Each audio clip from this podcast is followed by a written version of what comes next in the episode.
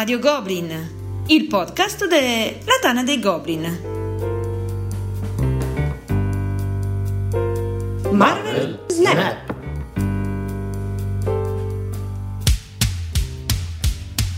Un saluto a tutti e benvenuti a questa nuova puntata di Radio Goblin, il podcast della Tana dei Goblin. E qui con me, di ritorno dai mondiali in Spagna di Blood Bowl, il campione italiano ODK. Italian Stallion. Un ritorno mondiale potremmo dire. Un ritorno mondiale, un ritorno mondiale. Hai smesso di andare in giro per il mondo a fare danni? Per un po', per un po' ho bisogno di ricaricarmi e quindi lo faccio insieme a voi, lo faccio insieme a voi, chissà che questa sera riuscirete a tirarmi dentro questa droga, si può dire? No, non si può dire. Non lo so se si può dire, sicuramente è una passione che è esplosa in Tana e di cui un pochettino c'è qualcuno che me ne fa me ne omaggia. Ma perché? Perché parliamo, come avrete sicuramente notato dalla cover, di Snap. E ne parliamo con altri due che ci sono finiti con tutte le scarpe, come il sottoscritto. È qui con noi un ritorno su Radio Goblin. Avrete sicuramente sentito parlare di lui in altri podcast. Matthew. Ciao a tutti da Matthew 80. Forse vi ricorderete, Ricorderete di me. di me. Lo Ma so, è passato troppo, te- è passato troppo tempo, quindi Eh, no. forse, forse non se lo ricordano. forse no. Forse no, e forse non si ricordano nemmeno che quando abbiamo iniziato con Radio Goblin, dalla parte della regia eh, c'era un certo Elianto. Buonasera, Quando c'era lui. Quando c'era lui i podcast arrivavano in ritardo. l'archeologia dei podcast. Bentornato a Radio Goblin, Cristiano. Grazie. Buona- Buonasera a tutti. Allora, abbiamo deciso di fare questo podcast su quello che potrebbe, potrebbe essere considerato un videogioco perché? Perché ci ha preso sta malattia. Ci siamo aperti un bel gruppo su Telegram eh, in cui vi invitiamo ora e vi ricorderemo alla fine. Cercate Snap Tana dei Goblin e lo trovate, dovreste trovarlo facilmente. E- oppure chiedete nella chat della Tana dei Goblin se non riuscite a trovarlo e vi manderemo un invito. E ci siamo accorti che non siamo poi così pochi nella Tana dei Goblin ad apprezzare questo gioco di carte, questo ehm, eh, eh, CCG, se non sbaglio la sigla, Collecting Card Game, perché, perché, perché si spendono soldi, ma anche di questo parleremo dopo. E eh, abbiamo pensato di raccontarvelo, di spiegarvi un pochettino come funziona, se per qualche motivo non ci siete incappati, di motivarvi a superare la parte iniziale del gioco, quella in cui le carte sono poche, le combo sono di meno e tutto pare estremamente semplice e lineare e invece non lo è. E poi soprattutto a farvi venire voglia di unirvi a noi e costruire qualcosa intorno a questa applicazione, eh, ma, ma anche di questo ne parleremo alla fine. Vi ho spoilerato un po' di argomenti, ma adesso lascio la parola ai nostri ospiti, a cominciare da Elianto, che vi racconta un po' come funziona Snap, Marvel Snap. Allora, Marvel Snap, come hai anticipato, anticipato tu, è un collectible card game digitale.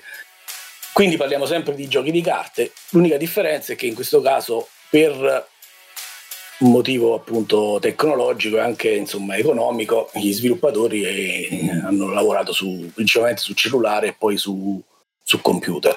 Come funziona a grandi linee, giusto per accennare, poi ne parleremo nel dettaglio. La meccanica di base è quella, insomma, una storica dei giochi di carte, quella di battle line, shot and totten, ovvero quello del controllo dei campi. Quindi due giocatori, perché è un gioco da, da due, dovranno giocare sei turni nel quale mm, giocheranno carte e il loro scopo sarà quello di ottenere il punteggio superiore all'avversario su almeno due dei tre campi presenti. Quindi a grandi linee è questo. Come abbiamo detto è in versione digitale perché? Perché in versione digitale è quello che giocano di più i giovani d'oggi, anche perché la versione digitale rispetto alla versione cartacea, come vedremo poi spiegando meglio il gioco, permette eh, soluzioni di gioco che, che la carta, che grafiche ma anche meccaniche. Mica non che- solo, io credo che l'appeal del gioco e molti poteri del gioco non sarebbero re- Sì, appunto, replicabili non- a non tavolino. potresti- come altri giochi digitali di carte, ci sono meccaniche che fisicamente non, non avresti la possibilità di, di riprodurre in pratica perché richiederebbero insomma tra materiali anche eh, lavoro manuale troppo, troppa fatica che distruggerebbe doppioni e doppioni di tutte sì. le carte. Certo, in, realtà, certo, appunto. in realtà ve la spiego io perché è fatto in digitale. Che c'è una cosa molto semplice perché è il fatto perché questo gioco è molto addictive cioè è molto ti tira molto dentro perché ogni partita dura al massimo 5 minuti. Vero. Perché come ha detto Elianto sono 6 turni ogni turno hai 30 secondi per decidere quello che fai, poi c'è qualche animazione delle carte, per cui in 5 minuti tu hai finito una partita. E questo ti invoglia, che vinci o che perdi, a giocare un'altra, perché tanto sono altri 5 minuti, cosa vuoi che sia. E il formato digitale è perfetto per questo. Bene, quindi Cristiano dicevi, si giocano carte di turno in turno, queste carte hanno un, un, un loro mana e tu però di mana ogni turno eh, cioè non ce l'hai per giocarle tutte. No, certo, allora, se vogliamo entrare direttamente nella spiegazione tecnica, appunto il, il gioco dura sei turni, i campi in gioco sono tre, ovviamente questo, tutto questo modificabile da situazioni che poi si possono venire a creare da, durante la partita, e il mana, come, come, nella maggioranza dei giochi insomma, più recenti e più moderni, il mana parte da 1 al primo turno e progressivamente aumenta di 1 fino a 6 mana il, il, sesto turno. I giocatori dovranno appunto giocare carte nel limite del mana a disposizione e occupare insomma i campi che eh, nello specifico non sono, hanno delle limitazioni perché ogni campo permette a ogni giocatore di schierare un massimo di 4 carte, quindi bisogna gestire il mana, bisogna gestire gli spazi a disposizione per non bloccarsi mosse future e eh, appunto bisogna cercare di, di, conquistare col potere delle carte la, la, maggioranza. La maggioranza ha effetto non soltanto ai fini finali della vittoria, ma anche uh, nel, nel, come vengono uh, attivate, attivati i vari poteri delle carte, perché appunto le carte verranno giocate in contemporanea, ma poi ogni turno gli effetti verranno svolti prima dal giocatore che ha la priorità, cioè chi ha il, il, chi sta vincendo. Chi sta vincendo, che viene dettata appunto da chi sta vincendo in quel momento, e poi verranno attivate le carte del giocatore in svantaggio e questo, anche questo ha un grosso effetto, un grosso impatto. Bravo, stavo per dire, questo è un altro di quegli effetti non replicabili o comunque difficilmente replicabili su un tavolo di gioco, perché è vero che la giocata è contemporanea, ma fino a che non si è confermata la propria giocata, l'avversario non sa né quante carte avrà giocato l'altro eh, ehm, opponente né dove le avrà giocate. Quindi c'è una sorta di eh, bluff contro bluff, previsione, eh, scommessa su dove andranno giocate le carte. Eh, questo replicarlo a un tavolo di gioco, sì, ok, si può fare. Che fai? Tieni le carte sotto il tavolino oppure ci metti sopra un numeretto? Per... un separatore, oppure sì, poi comunque dovresti ricordare l'ordine perché anche l'ordine per l'ordine importante. Che giochi tu è importante, sì. Poi già che ti vedono che metti mani avanti, che hai giocato, che già sapere che hai giocato carte potrebbe essere un'informazione importante. Sì, non per niente, per esempio, questo gioco rispetto ad altri eh, non, non, fa vedere neanche la mano dell'avversario, quindi tu non vedi nemmeno, non ti fa vedere quello perché tu non devi nemmeno da quello riuscire a intuire quante carte o quali carte sta giocando, perché in alcuni giochi, anche precedenti, tu vedevi la mano potevi vedere anche quale carta prendeva, quale carte si aggiungevano nella mano e farti dei conti su carte che aveva giocato magari che aveva pescato inizio turno, carte che aveva pescato successivamente, quante ne stava giocando. Invece in questo gioco la mano dell'avversario è invisibile proprio per impedire certi ragionamenti e per ridurre certe informazioni. Però vedi Elianto, c'è una cosa fondamentale che hai dimenticato nella tua spiegazione. Stiamo parlando delle meccaniche, eccetera, ma cos'è che davvero attira di Snap, il fatto che ci sia un nome davanti che fa Marvel. E questo apre completamente. Ah, io pensavo, io pensavo, a un'altra cosa. No, no. Pensavo a un'altra cosa che mi ero riversato per l'ultimo. No, sì, sicuramente quello è un punto di forza. Se sia scritto mettere, tirare una carta con scritto 1-2 cavaliere è una cosa, tirare Hulk è tutta un'altra storia. Cioè, giusto? Certo, certo, certo. Quello no, Giustissimo. Se, ragionando su quello, il nome proprio del gioco racchiude i due punti di forza del gioco stesso, perché come dici tu Marvel, ma la seconda parte del nome è Snap. Questo, perché questo gioco ha due punti di forza, il, insomma, l'IP, il, l'IP. l'IP che è quello Marvel che è enorme, che oltre ad avere una storia passata di personaggi di fumetti enorme, anche tutta una serie di film che ormai negli ultimi anni hanno avuto un impatto un po' molto più ampio di quello che erano quello dei fumetti, più appunto Snap che invece è quello che è la meccanica che è il cuore del gioco poi, che quello è una delle cose che diversifica maggiormente questo gioco appunto dai suoi predecessori cartacei, con la meccanica della scommessa diciamo in stile molto pokeristico, che aggiunge quel tocco un po' di, di adrenalina, di psicologia e di appunto di scommessa e che rende il gioco interessante ancora di più. In pratica il gioco vi propone una sfida all'interno di un mese vi chiede di arrivare a infinito, che corrisponde a 10 livelli del gioco, a 100, un punteggio di 100 sostanzialmente. 10 livelli da 10 no adesso l'hanno pure cambiato non sono più 10 cubetti ma sono 7 giusto? sì giusto sostanzialmente in ogni partita ogni giocatore mette in gioco un cubetto almeno inizialmente un proprio cubetto che potrebbe perdere e durante la partita uno dei due può decidere che sta vincendo che vincerà sicuramente e scommette sulla sua vittoria aumentando la posta o meglio raddoppiandola. L'altro giocatore a un certo punto potrebbe dire no, questa partita la vincerò io e raddoppierà ulteriormente la posta trasformandola in 8 cubetti. Ecco, alla fine chi vince si prende gli 8 cubetti e chi perde li perde. Da qui alla fine del mese dovete fare 100 livelli di questo genere qua.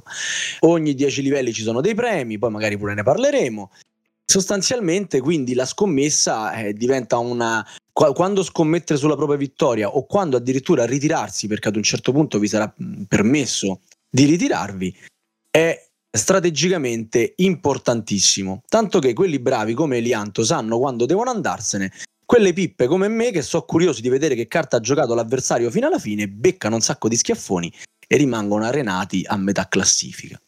Però non siamo qui per parlare di quanto sono scarso io, ma di quanto è forte Matthew, per esempio.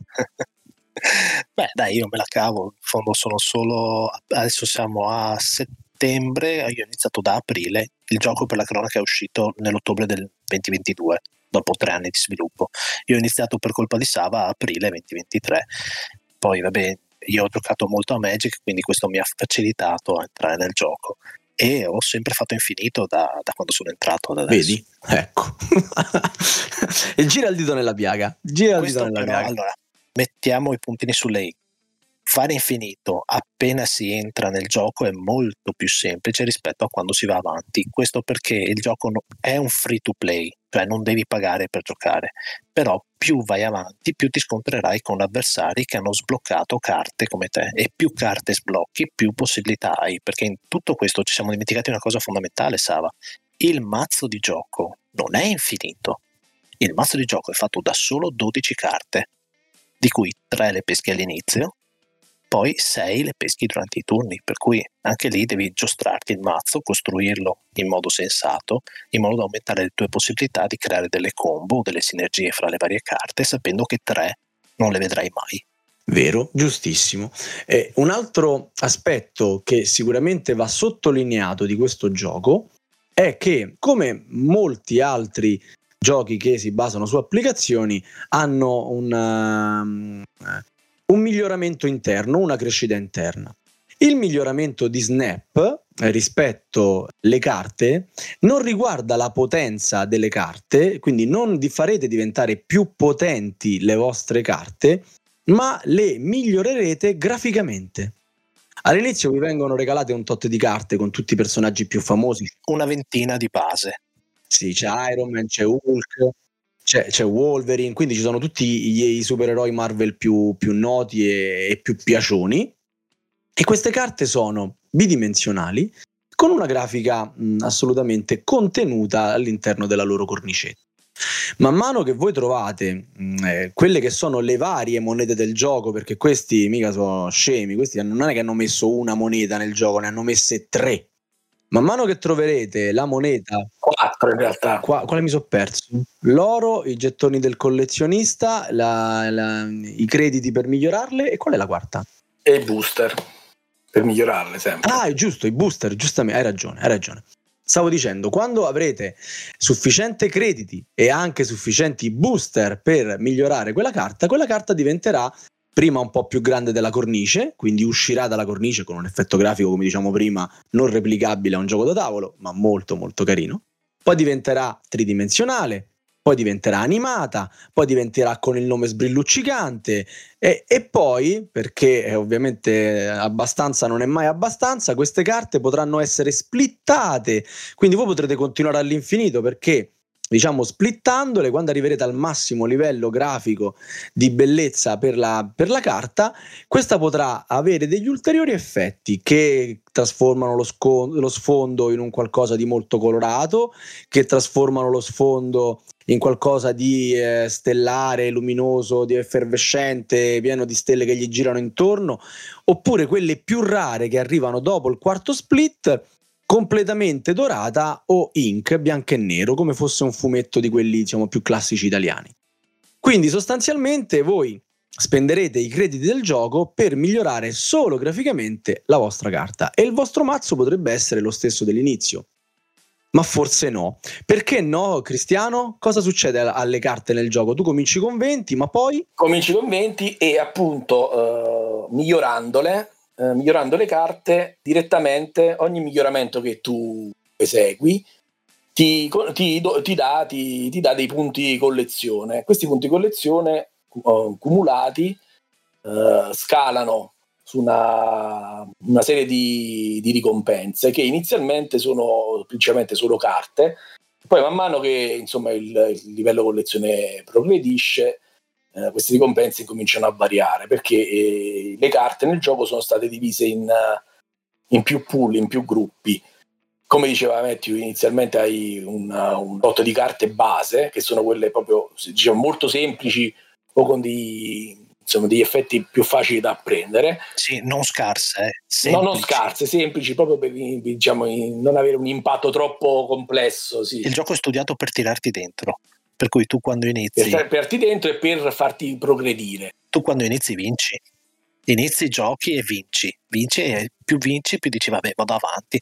E più vai avanti, più continui a vincere. Poi a un certo punto, un po' alla volta, non ci sono più i bot, cominciano ad esserci gli avversari reali e lì cominci a perdere e dici vabbè ritento. Comunque vai avanti Arianto, scusami se ti ho interrotto. No, no, niente. E dicevamo quindi eh, le carte sono di questi pool che sono insomma sempre più ampi e, e, con carte sempre più varie.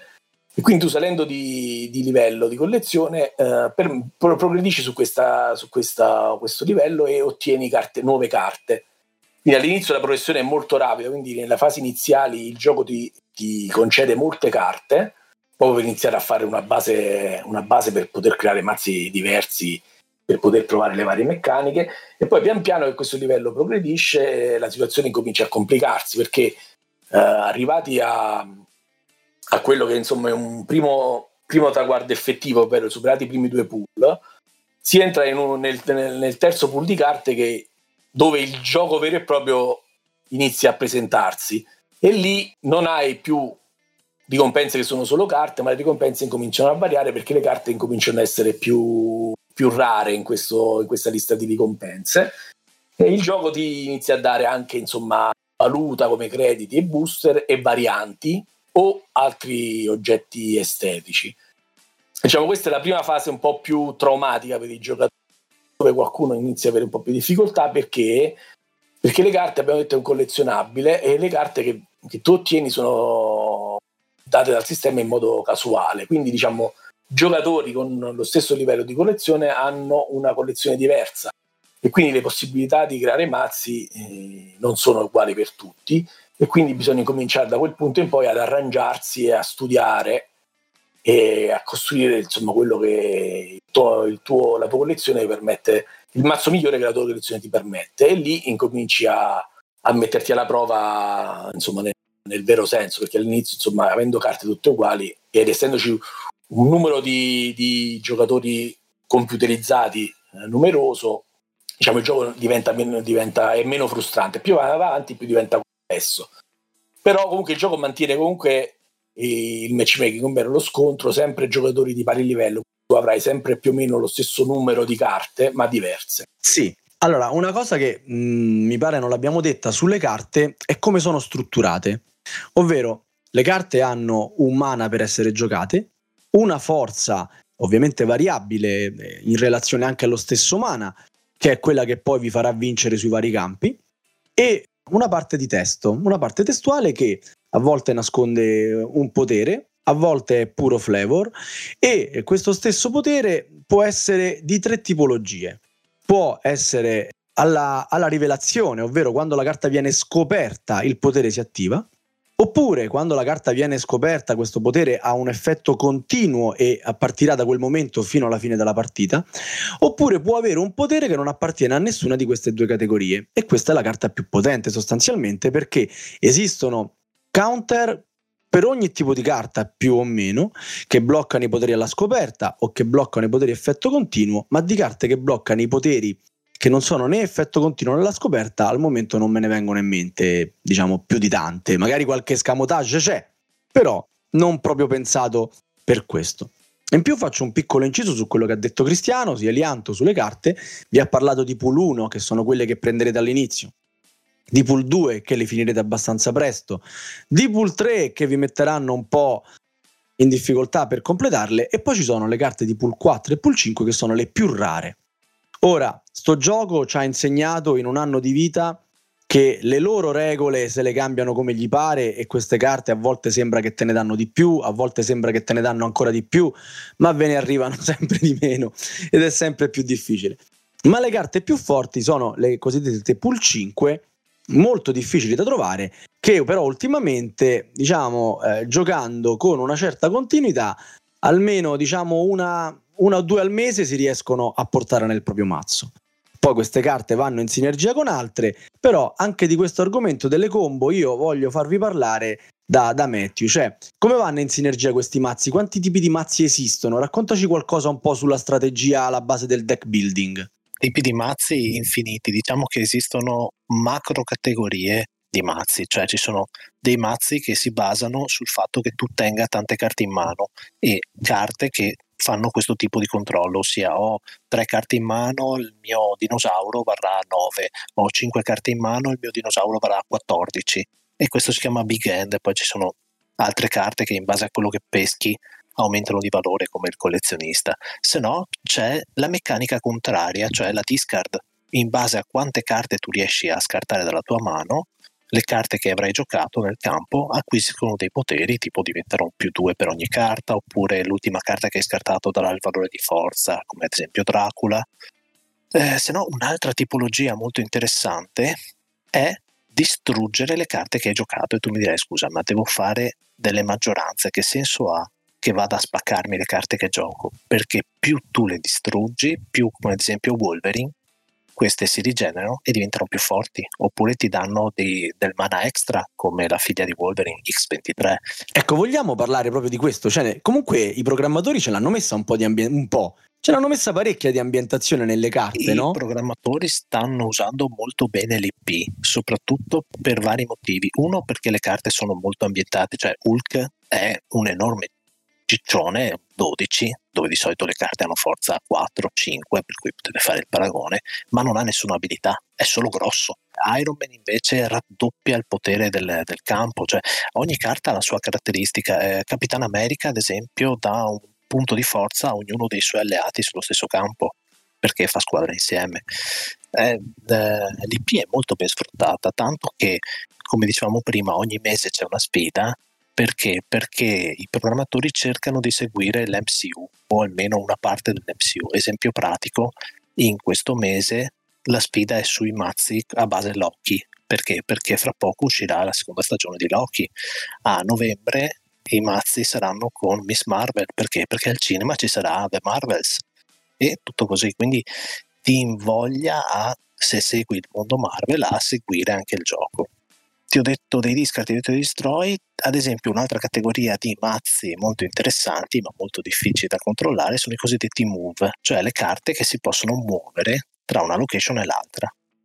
Ad esempio Spider-Man si può muovere e portare con sé una carta da un punto a un altro. Questo rende molto difficile sia governare il gioco, ma non solo per te, ma soprattutto per l'avversario perché non hai idea dei movimenti che le carte faranno. Però è tutto molto, essendo molto rapido, in 30 secondi devi decidere. È tutto molto adrenalinico, quindi devi cercare di fare i conti molto rapidamente e andare avanti, se no invece che il move c'è l'esatto contrario, cioè il control, cercare di bloccare i campi, tenerne la maggioranza il più possibile e congelarli con, eh, che ne so, Tempesta ad esempio. Tempesta fa allagare il campo e lì non si possono più giocare carte. Oppure il professore X che genera un campo di forza per cui anche lì non si possono giocare carte. Devi surgelare i campi in modo da vincere.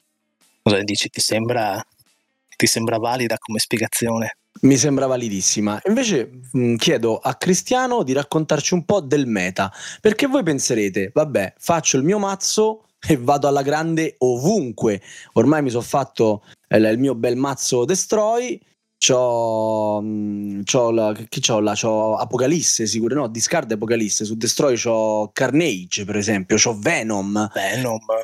Eh, hai, sono... hai la morte, hai Death ho Death, quindi insomma, sono il più figo del mondo e poi arriva il meta e mi, mi rompo un po' le scatole. Cos'è sto meta? Allora, il meta diciamo, è un po' come la nebbia, cioè, ma... La nebbia, ma...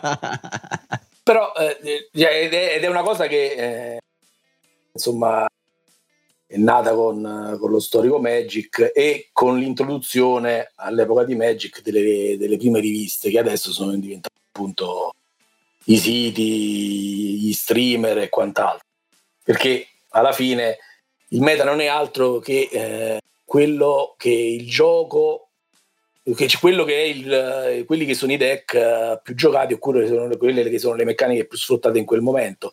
Che significa che in base a magari nomi più famosi, giocatori più noti, più bravi, che propongono liste o combo che magari nessuno fino a quel momento aveva immaginato, oppure che sfruttano la nuova carta della settimana in modo particolarmente funzionale, eh, iniziano a girare delle liste che insomma sono performanti, dei deck che sono performanti e lì eh, la maggioranza dei giocatori si adegua e inizia a seguire quel, quel tipo di gioco, quel tipo di, a utilizzare quel tipo di mazzo e lì è qui che si crea il meta, ovvero il meta è quello che, che troveresti nel, nella maggioranza del, dei casi contro quando vai a fare una partita. E lì poi dopo iniziano altre, altre logiche, altri ragionamenti, ovvero ci sono se giocare appunto il meta o se ti, quello che hai, la tua collezione ti permette di giocare il meta, oppure se tu vuoi giocare anti-meta e sfruttare appunto quelle che sono le caratteristiche dei mazzi che maggiormente si trovano. Eh, diciamolo, mazzi che sono troppo pochi rispetto perché nel, nel gioco la, l'applicazione ti permette di memorizzare fino a 20 mazzi. Che, cioè, diciamolo qua. Quella è una cosa che per i malati è pesante, ma ha una sua logica dovuta al fatto che il gioco è nato all'inizio principalmente per cellulare e loro hanno fatto una scelta di, di carattere di interfaccia io ci sto stretto con 20 mazzi. Anch'io, cioè, però diciamo, per metterne più di 20 di, diventa comodo sul cellulare scorrerli e cioè io riesco a perdere con 20 mazzi diversi quindi insomma datemi eh, anche, quella, anche quella è una magari metteranno delle missioni proprio per quello per chi perde in effetti c'è un campo in cui vince chi fa meno punti no? quindi sì. c'è anche un campo che distrugge ogni carta che viene giocata dentro i campi fanno qualsiasi cosa che anche una parte molto bella di questo gioco, il fatto che appunto esistano una infinità di campi e ognuno ha un potere diverso, quindi ti costringe a usare una strategia diversa. Il tuo mazzo deve adattarsi il più possibile a tutto quello che si presenta davanti, questo ovviamente non è possibile. Per cui alcune volte sai già che ok, questa partita la perdo, meglio, meglio droppare, altre volte dici beh, con questi campi è impossibile che io non perda e invece l'avversario è più forte di te. Sì, invece il, il, gioco ti rema contro, non ti fa uscire le carte, ti mette i mazzi. Que- l'avversario c'ha proprio la carta giusta al momento giusto. Perché non esiste la carta più forte del gioco, non c'è. Non c'è. Sai cosa, Saba? Un, uno che ci ascolta potrebbe dire: Ma chi me lo fa fare di seguire il meta, eccetera? Io voglio giocare per i fatti miei, eccetera, ma poi mi trovo davanti tutti gli stessi mazzi, sai che noia. Ed è qui che interviene il team di sviluppo perché voi penserete sto gioco vabbè, va avanti per i fatti suoi. Non è vero, dietro c'è un team di sviluppo che ogni 15 giorni in media aggiorna il gioco, cioè va a vedere quali sono le meccaniche più usate, cerca che di limare le carte. Questo da una parte è una, è una palla enorme, soprattutto per Io lo soffro, lo soffro tantissimo. Come, che continuano a giocare e dicono no, caspita, avevo il mazzo più forte del mondo, adesso me l'hanno me l'hanno segato, devo rifarlo di nuovo da zero. Dall'altra parte invece però ti permette di avere un meta, cioè un metagioco molto variegato e che cambia del tempo. Come dicevamo, non esiste la carta più forte, non esiste nemmeno il mazzo più forte. Non è che con un mazzo move vinci per forza perché è il mazzo più forte. Non, non, esiste questa cosa, proprio perché il gioco viene costantemente aggiornato e ogni settimana alcune carte perdono di potenza e altre ne guadagnano di potenza, così che voi dovete rismontare i vostri mazzi, ricostruirli da capo e cercare di creare eh, un deck più forte o più adatto a quella che è la situazione di quel momento lì. Oppure lo vedi contro di te e dici caspita ma questo mazzo è fortissimo, voglio montarlo, poi vedi le carte e non le hai. No, avanti col livello di collezione. Oppure di fate come me che aspettate tutta la vita di trovare la scimmietta, eh, Kill, Kill Monkey, Shot Monkey, Shot Monkey si chiama il, il personaggio? Hit, hit, Monkey. Hit Monkey, Shot, Hit, mannaggia a me. E allora, poi una hit, volta che l'hai trovata... Una volta che l'ho meta. trovata ci faccio il mazzo eh, sera control con la scimmietta e una settimana dopo mi distruggono la scimmietta e quel mazzo sera control non funziona più. Scimmietta che ha anche una serie animata molto carina che questa Hitmonk. Infatti, come dicevate prima, io tante cose me le sono andate poi a rispizzare, grande amante dei fumetti Marvel fin da ragazzino io, però poi adesso diciamo in età adulta li ho persi un po' di vista, ma molte cose me le sono andate a riguardare proprio perché incuriosito dalle carte che ci stanno nel gioco. Perché mica saranno tutti Wolverine, tutti Iron Man, tutti Capitan America. E eh no, ci stanno anche un sacco di, di, personaggi che bene o male sono meno conosciuti, come questo Hitmonkey, come, come Shang-Chi. Chi è Shang-Chi? Chi, da dove viene fuori? Eh, Shang-Chi è, c'è stato anche un film. Eh, la leggenda, la leggenda di Cianelli c'è stato anche un film. Semmai potresti chiederti chi è no, Magic. So chi, chi è Spider-Man. Magic la so chi è Magic, ma ci mancherebbe, fa parte degli X-Men. Io amante degli X-Men proprio fino in fondo, non mi chiedere degli X-Men. Su. Tutto molto interessante. Prima di farti una domanda, Elianto, a me, che ho giocato chiaramente a Snap, sto gioco mi ricorda Wizard of Mickey. Tre, tre zone di controllo, i maghi presi dal panorama di, di Paperino, Topolino, Vabbè, ma voi forse siete troppo giovani per ricordarvelo. Questa cosa non l'ho mai sentita. Non l'hai mai, non l'hai mai sentito? No. Non l'hai mai visto? È perché no. sei un giocatore giovane. Io sono giovane, so È giovane. un gioco de, del Sorchi Arvesio, mica uh. Uh, pisciamo dai ginocchi. Qua. Oddio, ma può essere che di questa cosa ne hai già parlato ora che ci Ne ha parlato l'amico Jones, ne abbiamo parlato eh, con Jones. Purtroppo un collezionabile che come, come molti collezionabili. Eh, vabbè, pure questo è un collezionabile, però va bene, dai. No, nel Volendo... senso che non ha avuto molto cioè, riscontro perché è un collezionabile fisico e all'epoca eh vabbè parliamo pure di sopravvivere. di, parliamo pure di 12 anni fa? Sì, 16 anni fa? Eh, sì. tanta roba. Va bene volendo tornare un po' in topic insomma già prima stavate parlando di un po' di tipi di mazzi che magari per chi ne diciamo è più eh, scafato su questi aspetti potremmo dire che sono archetipi di gioco Qual è l'archetipo che ti piace di più e quello che ti piace di meno? Allora, mm, è difficile perché diciamo io ho un piccolo problema. In questo gioco di solito, tutti i giochi, di solito per andare bene ti devi focalizzare su, un, su uno o due mazzi e ti, ti devi abituare a giocarli, giocarli bene, insomma ottimizzare. A me piace insomma, variare, preferisco non uh, annoiare, mi annoia a giocare sempre la stessa cosa. Quindi preferiti diciamo, quello preferito un po' per origini da, da Magic il Control. Due parole sul Control? Perché... Allora, control è un concetto un po' de- è una parola un po' derivata, un po' trasformata per adattarsi a questo gioco. Qui, qui principalmente più che impedire il avversario lo si blocca manipolando o bloccando i campi, come già questa cosa già ci ha accennato Matthew prima. Quindi cercare di controllare i campi in modo da evitare eh, le possibilità di gioco dell'avversario, insomma. Quindi non annullare ma limitarle. O forzarne le giocate, cioè metterlo davanti a delle scelte come ad esempio se non giochi sul campo dove ho giocato io, sai che le mie carte guadagneranno dei sì, punti. trascinarlo in trabocchetti oppure dove vuoi farlo andare a giocare dove Quindi condiziona- condizionare le, le, le scelte, le scelte avversarie. Sì, mm-hmm. sì, limitare o condizionare le scelte dell'avversario per prendere vantaggio e insomma uh, arrivare alla fine in cui il vantaggio è tale che l'avversario insomma dovrà uh, concedere o probabilmente perdere. Quindi... Eh, che poi questo è quello che in realtà il giocatore bravo di Snap non vuole. Cioè, non vuole arrivare al quinto turno che ha già vinto sicuramente, perché l'avversario poi concede, ti lascia un cubetto solo e tu... Eh... Allora lì tutto, tutto dipende da, da, cosa stai giocando, stai giocando, dal tipo di mazzo dell'avversario e da come riesci a gestire appunto lo snap, perché a seconda di, ci sono mazzi che eh, vanno lenti, specialmente i mazzi combo, mazzi che insomma fanno delle giocate finali più potenti dove tu non hai bisogno di usare lo snap all'inizio perché vuoi portarti l'avversario alla fine oppure fargli credere di essere in vantaggio e far snappare addirittura l'avversario. Invece ci sono altri mazzi dove tu sei in controllo oppure sai di partire forte, magari anche per la pescata iniziale, che è fondamentale. In questo gioco, essendoci solo 12 campi appunto e una pescata limitata, non ci sono meccaniche come il mulligan oppure la, il, il ripescare all'inizio. Quindi avere una pescata forte è un indice grossissimo di come può andare la, part- la tua partita.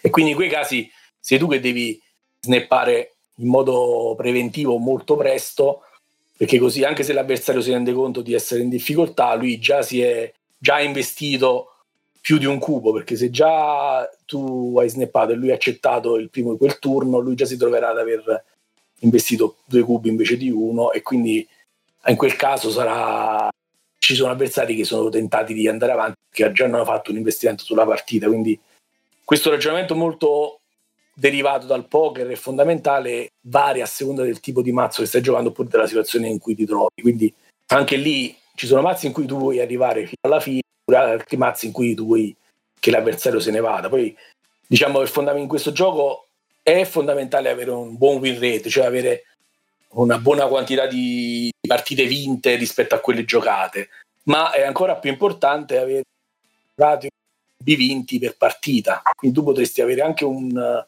un win rate buono ma non eccelso, ma rispetto alla media avere un, una quantità di cubi per partita guadagnati molto alta che ti fa andare avanti più velocemente degli altri. Ma non sempre vincere tanto significa vincere tanti cubi.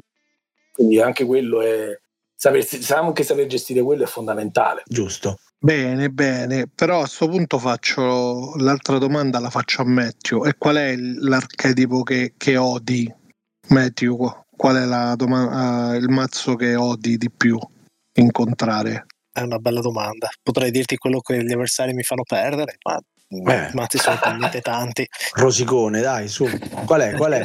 no, diciamo che ci sono carte particolarmente forti come ad esempio Galactus che se giocate mentre non te le aspetti ribaltano la partita e ti fanno vincere o perdere. Parentesi, va fatta la parentesi.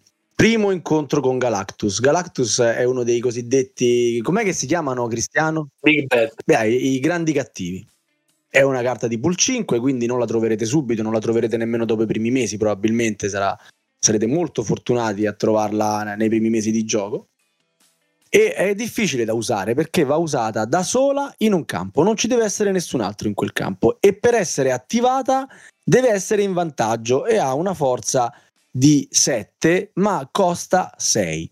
Quindi bisogna creare delle situazioni per cui in quel campo non ci sia nessuna carta e l'avversario non abbia fatto già più di 7 punti. Nel momento in cui succede questo, però, Galactus esce dallo schermo, quindi la grafica del gioco cambia completamente. Ed essendo Galactus un distruttore di mondi, cosa fa? Distrugge tutti i campi tranne quello in cui si trova.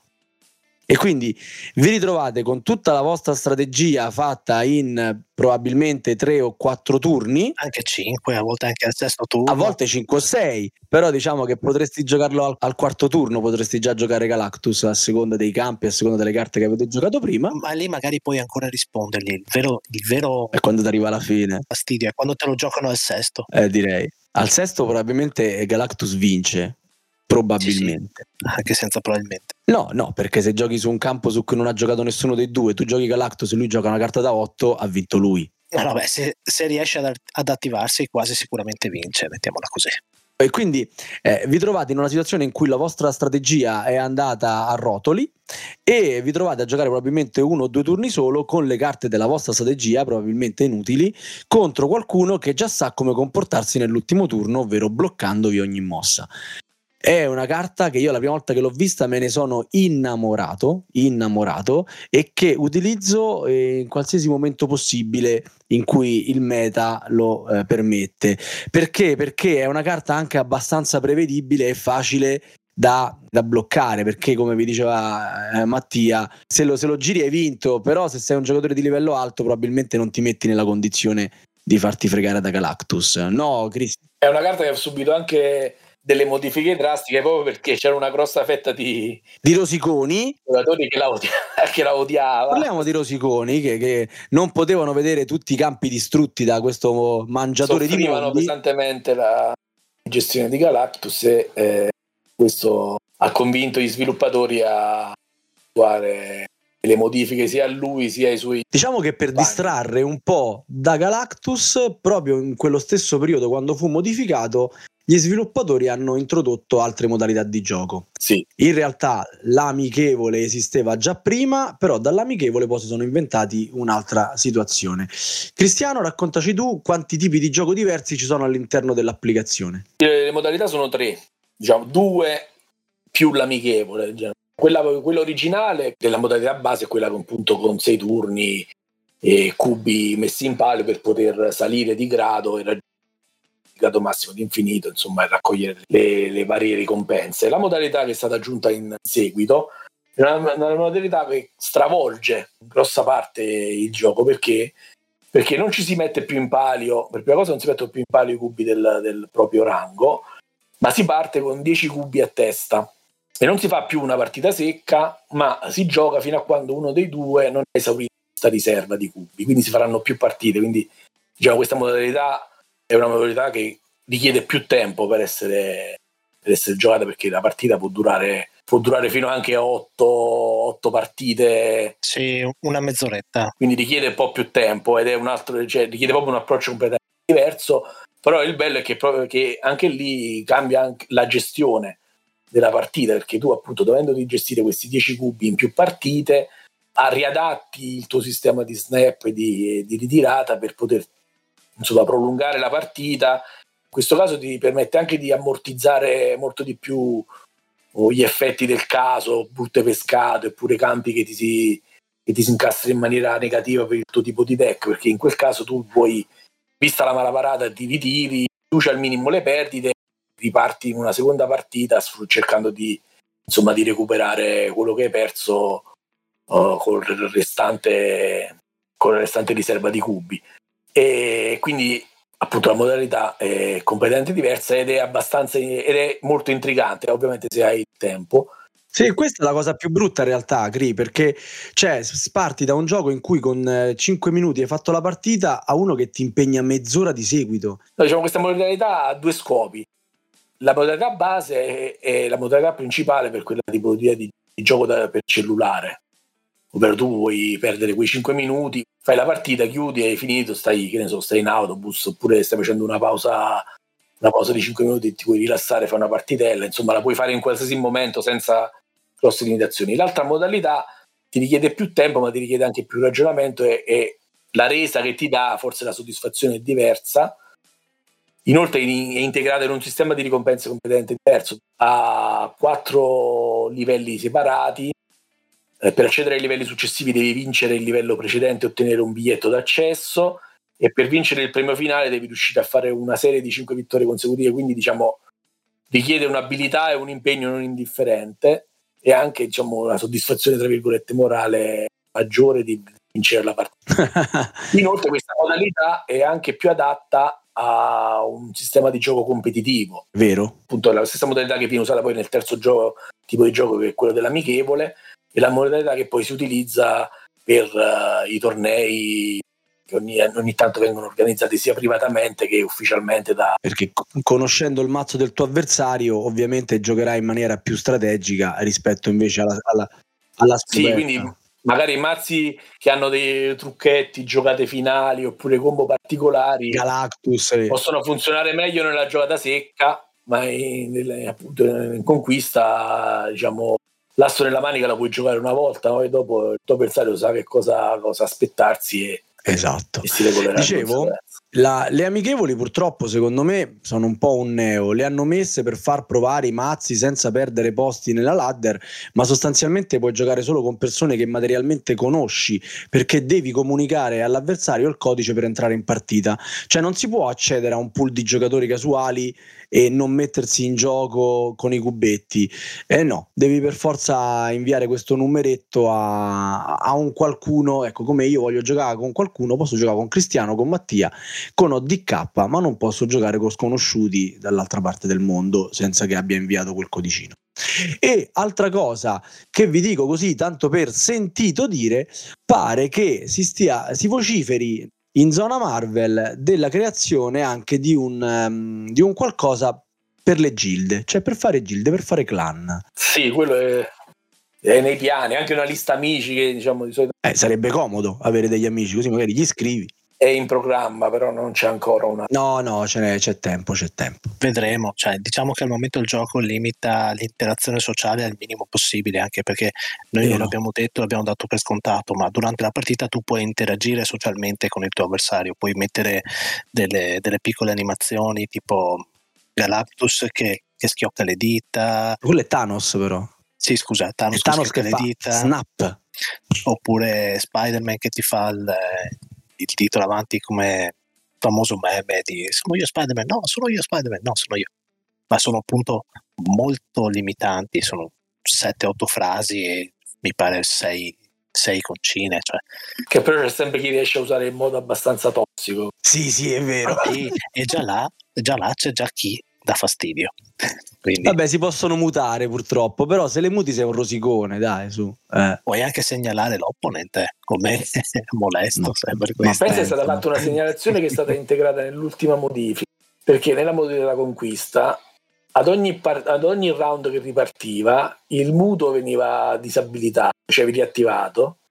Quindi c'era chi si, chi si lamentava che doveva mutare l'avversario ogni, ogni round, quindi è stato Ah, spostato in modo che bastasse solo la prima volta. Io oggi avrei voluto segnalare un tizio che dopo che in turno 5 gli ho giocato Galactus e eh, ho giocato Galactus eh, su, su Vesuvio, quindi Vesuvio è una particolare terra su cui non è possibile più ritirarsi e quindi bisogna arrivare alla fine della partita.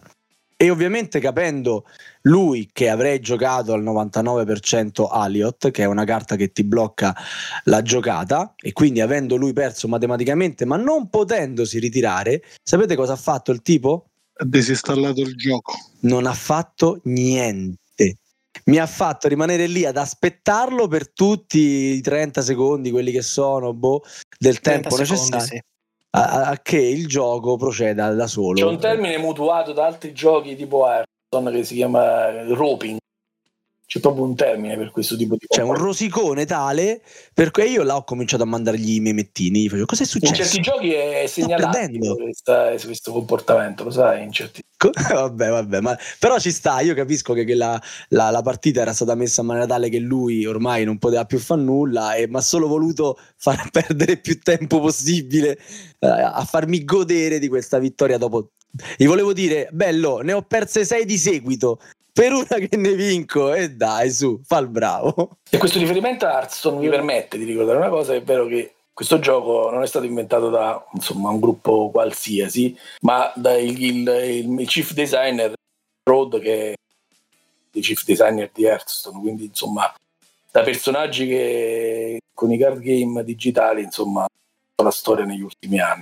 E ne sanno. Questo però potrebbe spaventare gli ascoltatori perché se qualcuno si ricorda, Hearthstone è un bel gioco, ma serve pagare per andare avanti. Qui invece, secondo me, dobbiamo sottolineare che il gioco è free to play. Se uno vuole, paga, se no, no. E se paghi, non è che vai avanti rispetto agli altri, pagando al massimo o sblocchi dei bundle di, di stagione, cioè hai delle carte prima rispetto agli altri, un paio di mesi, eh, non anni, oppure sblocchi delle varianti. Ah, esatto. Cioè hai sempre lo stesso pool di carte, ma con il disegno diverso sei più figo, ma non hai carte che gli altri non hanno. Eh. Sì, diciamo la filosofia principale dell'economia dell'editore è stata, diciamo, ha approcciato la filosofia di altri giochi di, di diverso tipo, per cui insomma spendere i soldi lo si fa uh, per uh, motivi puramente estetici, ovvero per customizzare il gioco secondo i propri gusti. Quindi, Cosa che comunque tira tantissimo, eh, perché quando tu, vedi, quando tu vedi alcune carte dici wow, ma è bellissimo questo disegno di Galactus, lo voglio anch'io. Io non l'avrei mai creduto. Iniziando a giocare mi dicevo, ma questi fanno i soldi con le varianti delle carte? Ma che stiamo scherzando? Sono anche più brutte delle carte base. E eh. invece... E invece Beh, altri tipologie di giochi che sulle varianti grafiche. Eh vabbè, ma io sono troppo, sono troppo vecchio per queste cose, non so, non so più. Quindi il, cioè, la spesa tu la fai o per appunto comprare quello che ti piace di più esteticamente e modificarti esteticamente il, insomma, le carte del mazzo, oppure come diceva Matthew, per accelerare dal lato della collezione. Però anche questo, come abbiamo accennato in anticipo, no, non ti dà un vantaggio. Sì, è un'accelerata, un'accelerata temporanea dà un vantaggio molto temporaneo. Sì, perché, no, a parte il fatto che, che, quando giochi tu giochi contro chi è pari tuo livello collezione, quindi tu acceleri e eh, quindi recuperi più carte, ma non è che da questo ottieni un vantaggio. Aumenti un po' la difficoltà. No, diciamo recuperi rispetto a chi ha iniziato prima di te, però ti andrai a scontrare contro giocatori che hanno il tuo stesso numero di carte e quindi eh, alla fine non è che ne otterrai un vantaggio, non è che se io inizio oggi, il mio amico inizia oggi, ma compra e accede e ottiene più carte, non ci giocheremo più insieme perché lui se la vedrà con chi ha magari iniziato tre mesi prima senza spendere soldi, insomma. Bene, bene. Senti, sentite, non so chi mi può rispondere. A casa, quelli che ci ascoltano, si stanno chiedendo ma che cos'è il tracker? Allora, se vuoi, se vuoi ti rispondo io. Allora, no, non voglio. Hai fatto la domanda, ora beccati allora, la risposta. Il gioco, come ti ha detto Elianto, è stato pensato per cellulare. 12 carte è un pool di carte abbastanza piccolo da essere ricordato. Eh, non è difficile, dopo una partita già ti ricordi. Sì. Il problema è quando devi ricordarti le carte dell'avversario, soprattutto nella modalità Conquest dove hai più partite contro lo stesso mazzo. Il tracker è semplicemente una piccola applicazione per PC, perché il gioco gira anche sotto personal computer, che ti traccia le carte dell'avversario, quali hai giocato e quali no. Per cui dopo la prima partita avrai nove carte che l'avversario ha giocato se sei arrivato fino a fine, fino a fine sesto turno. Nella seconda partita sai, sai, già che quelle nove carte ci sono e quindi lui ti dirà guarda questa è stata giocata, questa ancora no, questa non l'ha mai giocata prima e questo ti permette di eh, avvantaggiarti a livello mnemonico e a livello di giocate su quello che puoi fare. Ma vale appunto molto per, eh, per la conquest, per, eh, per, le giocate singole nel, nella scalata è quasi inutile. Ti può aiutare per capire la tipologia di mazzo che hai contro, ma se giochi già dopo un mese sai già cosa ti trovi più o meno. E questo si ricollega, si ricollega postumo a, alla terza domanda sugli archetipi. Eh, visto che anch'io, non so se l'abbiamo detto in apertura di, di puntata o mi sono addormentato e l'ho segnato, però anch- anch'io ci ho giocato a, a, Snap e al momento sono in pausa di riflessione, cioè non, è, non mi ha scaldato così tanto il cuore da rubarmi ore e ore di gioco giornaliere. Però uh, mentre giocavo anche io, uh, come hai detto tu, dopo un po', dopo qualche settimana, uh, identificavo i tipi di mazzi, il mazzo sposta, il mazzo distruggi, che sono i, tipi, i primi mazzi che, che puoi... Mm, sono probabilmente più facili da costruire, sì. Esatto, vabbè, soprattutto nei, nelle prime due stagioni, diciamo, di carte. E quindi dopo un po' tu li ricordi, quindi stai giocando e vedi esattamente Carnage, sai che arriverà Venom, diciamo. Esatto, sai che arriverà Venom, ti aspetti che ci sia Wolverine o cose del genere. Come la vivete sta cosa? Che da una parte potrebbe essere carina, insomma, no? nel senso giocare d'anticipo, leggere però dall'altra non è un po' noioso tu stai lì col tuo mazzetto e dici ah cavolo eh, il, il predict è esaltante è una, è una cioè quando tu taglio però eh. Sì, sì, ovvio. Scusa, io sto parlando ai nostri ospiti. Se, se puoi fare il presentatore e stare oh. in silenzio è meglio. La, se faccio il presentatore in silenzio non presento e quindi... allora, ma Matthew, di la tua, poi io dirò la mia, se posso. Eh? Se, se... Beh, meglio, meglio, meglio posso dirti che è una lama a doppio taglio perché? Perché da una parte tu fai predict appunto cerchi di predire cosa giocherà il tuo avversario ma magari lui Allo quelle stesso. carte non ce le Ah, ha ok. lui Venom non ce l'ha, tu ti aspetti che abbia il mazzo completo, ma in realtà non ce l'ha, ti gioca un'altra cosa e tu hai fatto eh, la predizione su quello dicendo sì sì, tanto giocherà sicuramente quello, invece gioca un'altra cosa e ti spiazza completamente, mandando magari a, a carte all'aria tu, la tua strategia. Vabbè, ma se lui ti ci mette Baki e, e tu lì giochi Cosmo, Sì, un piccolo dispetto gliel'hai fatto lo stesso. Al- Allora, alcune predizioni sono facili, altre no, per niente. Magari tu ti aspetti che dopo che hai giocato Sturi ti giochi una carta molto grande, un ciccione a caso, ma o non l'ha pescato oppure non ce l'ha e ti gioca un'altra cosa e dici ah, ma quindi hai giocato solo quello. E io ho fatto tutti i miei conti pensando no, non verrò fuori. eh. Molto del, del successo di Snap è dato anche da questo, dal fatto che tu puoi, tra virgolette, bleffare le tue giocate perché vengono giocate in contemporanea, quindi puoi dare degli abbocchi all'avversario, tipo sai che sto giocando questo tipo di mazzo dopo due carte, come vorrei reagire? E magari in realtà non è così, quelle due carte sono qualcos'altro. Sì, sì. Spesso il guscio del cellulare serve. sì, ah, sì, sì, sì, Infatti sì, i, sì. mazzi, i mazzi più forti sono quelli che hanno delle combo incastrate, non ha una combo sola, ma una parte di un archetipo una parte di un altro. Quindi spiazzi l'avversario pensando che sia una cosa, invece è completamente un'altra. Paco, volevi integrare? Volevi integrare No, qualcosa? no, Ti Ma- va? Mattia, Mattia è stato bravissimo, ti ha, ti ha risposto in maniera compita. Però sono quelle le cose che quando tu ci azzecchi la mossa che ti dà troppa soddisfazione, perché poi è facile che dopo che hai azzeccato la mossa l'avversario quitta. Cioè, se l'hai proprio azzeccata bene, bene, bene, gli hai bloccato quello che voleva fare ed era la sua strategia principale, probabilmente quitterà. Allora, io volevo Sì, dire. ci sono situazioni in cui la carta non arriva nemmeno a, a girarsi completamente. Sì, è vero, hanno già quittato. è fantastico, è vero, è vero. Su Galactus capita spessissimo. Allora, quello che eh, mi piaceva rimarcare, perché molti eh, giocatori che arrivano su Snap poi mollano, secondo me, troppo presto, perché il gioco ancora non si è sviluppato, come vi abbiamo già spiegato durante tutta la puntata, nelle carte, nelle sinergie che le carte vanno a creare ma nemmeno nel mercato. Nelle varie pagine all'interno dell'app ce n'è una dedicata ai vostri acquisti. Acquisti fatti e con la moneta del gioco e con soldi veri. Ovviamente questi da qualche parte dovranno andare a fare la spesa, no? E i vostri soldini gli fanno comodo. Però il gioco ehm, non è il mercato del gioco non è eh, lo stesso per tutti i giocatori.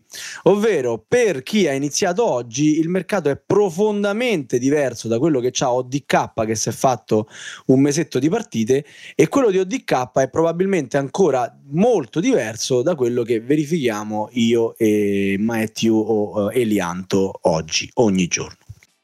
Questi mercati propongono eh, modi per crescere a volte più vantaggiosi, a volte molto meno, a volte molto meno. Non è facilissimo stare appresso a tutti i vari cambi, a quello che conviene comprare, a quello che non conviene comprare. Sappiate che però andando avanti il gioco vi regalerà delle carte, almeno una al mese buona ve la regalerà e vi metterà nella condizione di comprare alcune carte con la moneta del gioco, quella che ve la fate giocando proprio, quindi sostanzialmente senza spendere soldi. Come diceva Mattia, magari uno fa il pass e prende la carta pagandola euro, anzi no, ma questo poi ve lo spiega Elianto, e eh, l'altro quella stessa carta la prende senza spendere un centesimo un paio di mesi dopo, magari anche prima. Quindi dicevo, non mollate e se il gioco ha qualcosa che vi convince, ma mm, insomma vi convince ma ancora non va catturato e volete proseguire, chiedete, chiedete a chi sta già giocando. Come dicevo, vi ricordo di nuovo, c'è una chat su Telegram che si chiama Marvel Snap, la Tana dei Goblin, in cui siamo presenti quasi tutti quanti noi che giochiamo dalla Tana dei Goblin, ma è aperta a tutti, e in cui Elianto, bene o male, ci, ci insegna, ci, ci fa da, da sensei, da maestro. Poi ovviamente ci sono un sacco di altri giocatori bravi, quasi quanto lui, ma lui insomma è il nostro, è il nostro master, e il nostro master vi spiega adesso come spendere i vostri soldini dentro e fuori dal gioco. Perfetto, a, tal proposito e anticipo che proprio oggi stavo completando un articolo a riguardo che poi pubblicheremo sul sito della Tana, però ne parliamo a voce anche qui per chi ci ascolta. E diciamo, per chi inizia, le cose da fare sono, sono due.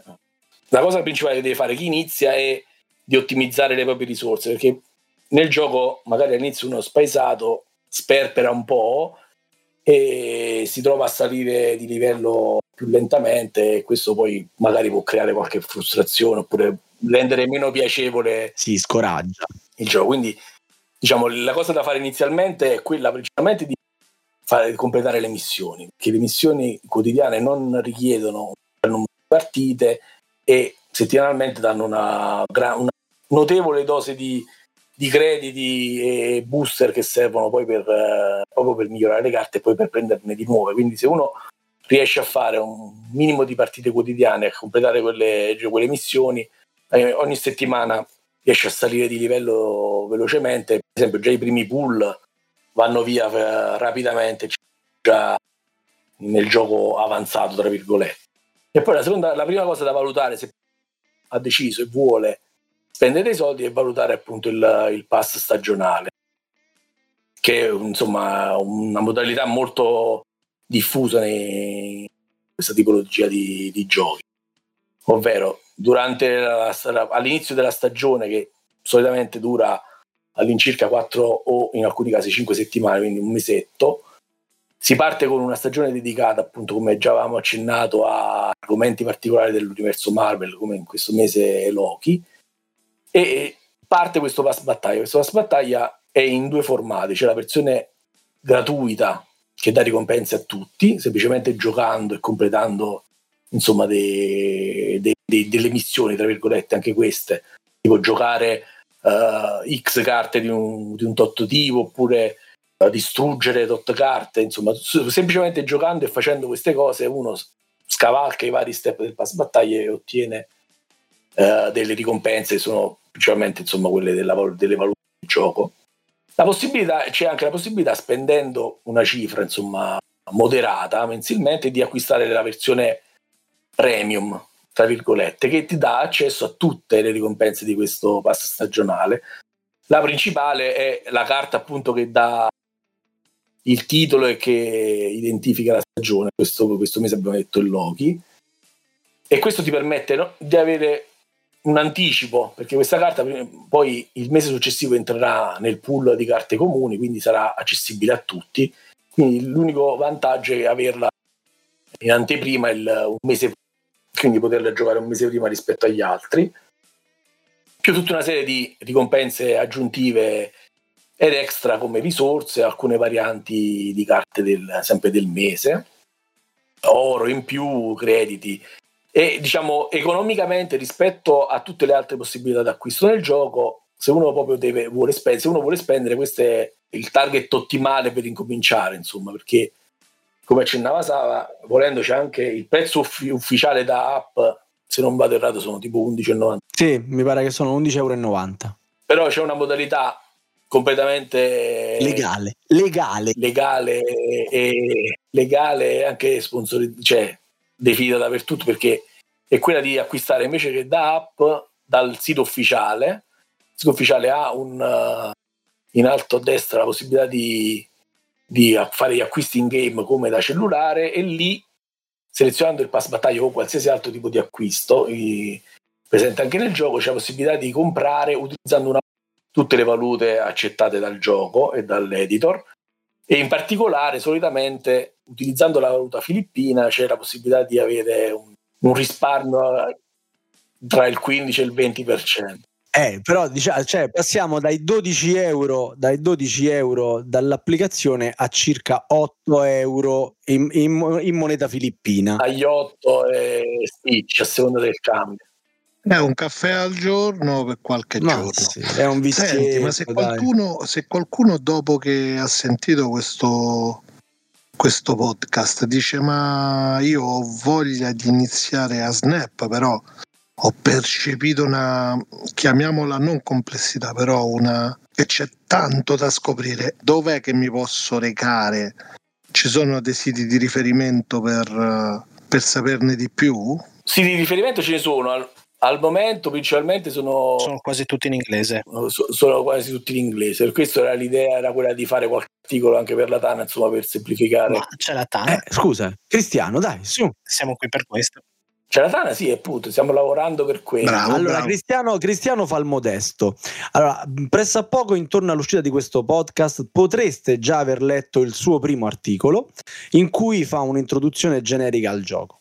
Dopodiché seguiranno con cadenza, speriamo, regolare, tutta una serie di approfondimenti, ma basati più sulla quotidianità del gioco, ovvero Cristiano vi darà i suoi riferimenti sulle carte migliori del mese e i mazzi più performanti. Quindi sarà una pagina mh, sicuramente leggera, con dei consigli pratici e veloci da, da to cure, da mettere subito in pratica, da, da, verificare come funzionano, anche perché Snap vive del quotidiano, quello che funziona oggi non è detto che domani gira bene lo stesso.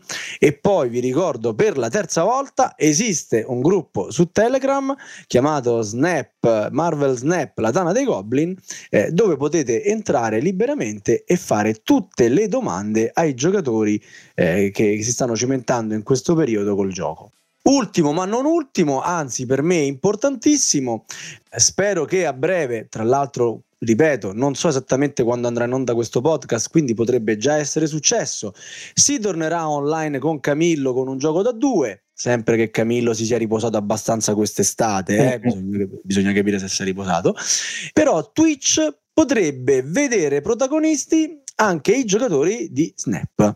Twitch è una piattaforma pensata proprio per i giochi, per i videogiochi e per chi eh, ci spende del tempo online condividendo le sue partite, anche alla Tana dei Goblin abbiamo intenzione di mettere su un team di giocatori, quindi avremo i nostri registi impegnati su più fronti, con chi vorrà cimentarsi, abbiamo già una serie di persone ovviamente pronte a farlo, eh, speriamo che quando ascolterete questo podcast il progetto sia già partito, una, due, tre volte a settimana.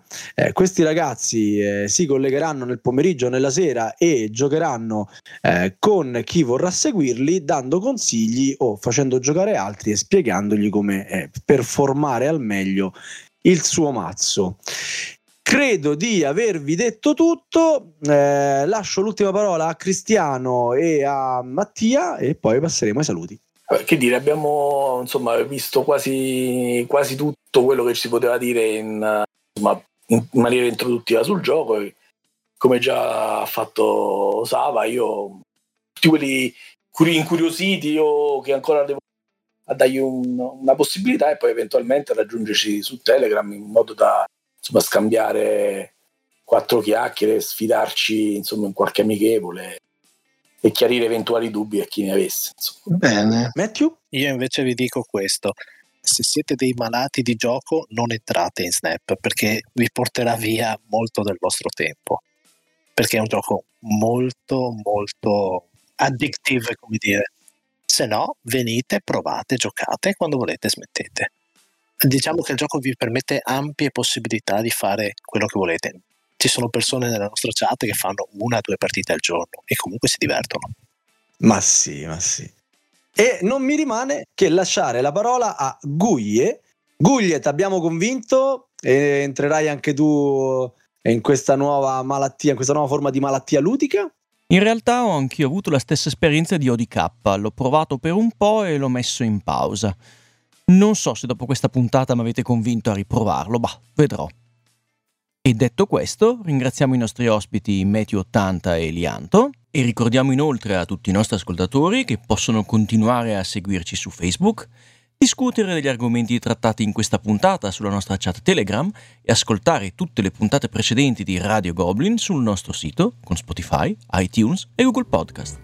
Ciao a tutti, buonanotte! Buonanotte a tutti! Buonanotte! Ciao, ciao! Buonanotte! Ciao! Avete ascoltato Radio Goblin, il podcast della Tana dei Goblin.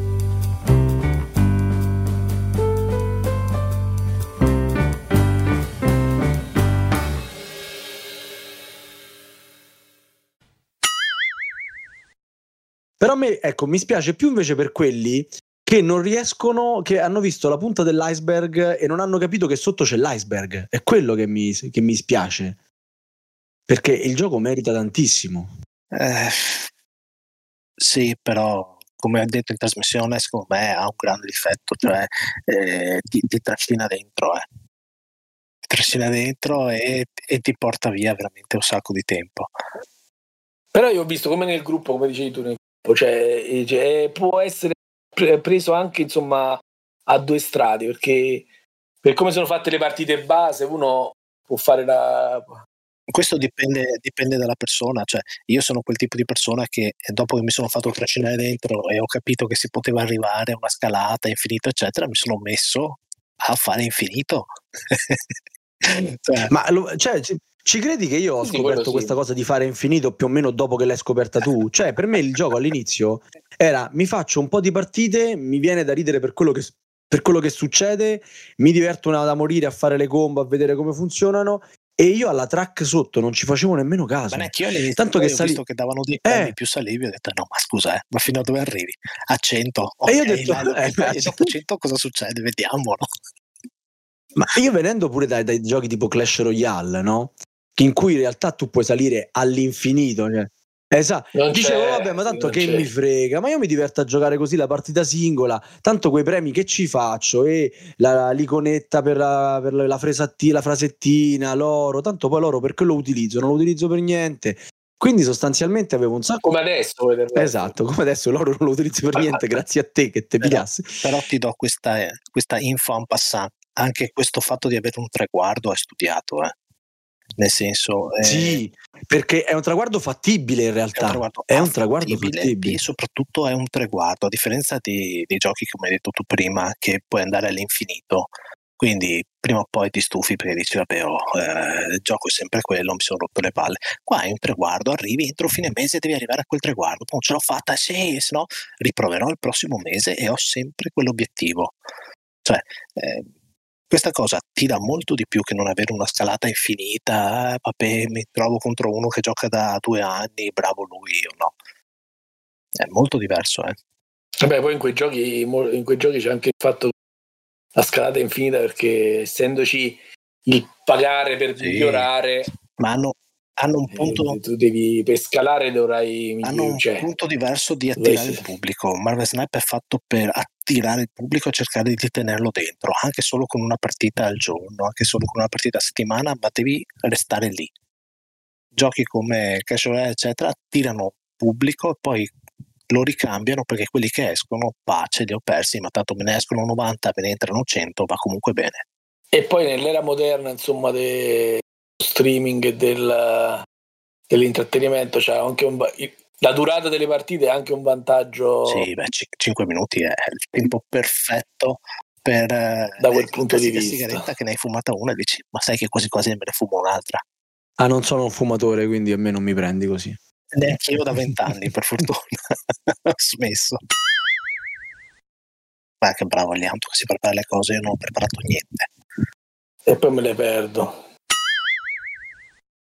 Sì, se però c'ha mm, no, da ragione Alianto, insomma. Lo so, ti viene difficile. Ti dà fastidio, però lo so. No, ma che due palle le puntate d'approfondimento, mamma mia. cioè, se ti sbrighi che io devo andare a giocare, eh? ragione, scusami, eh. c'ho, da, c'ho da fare. Ecco, grazie.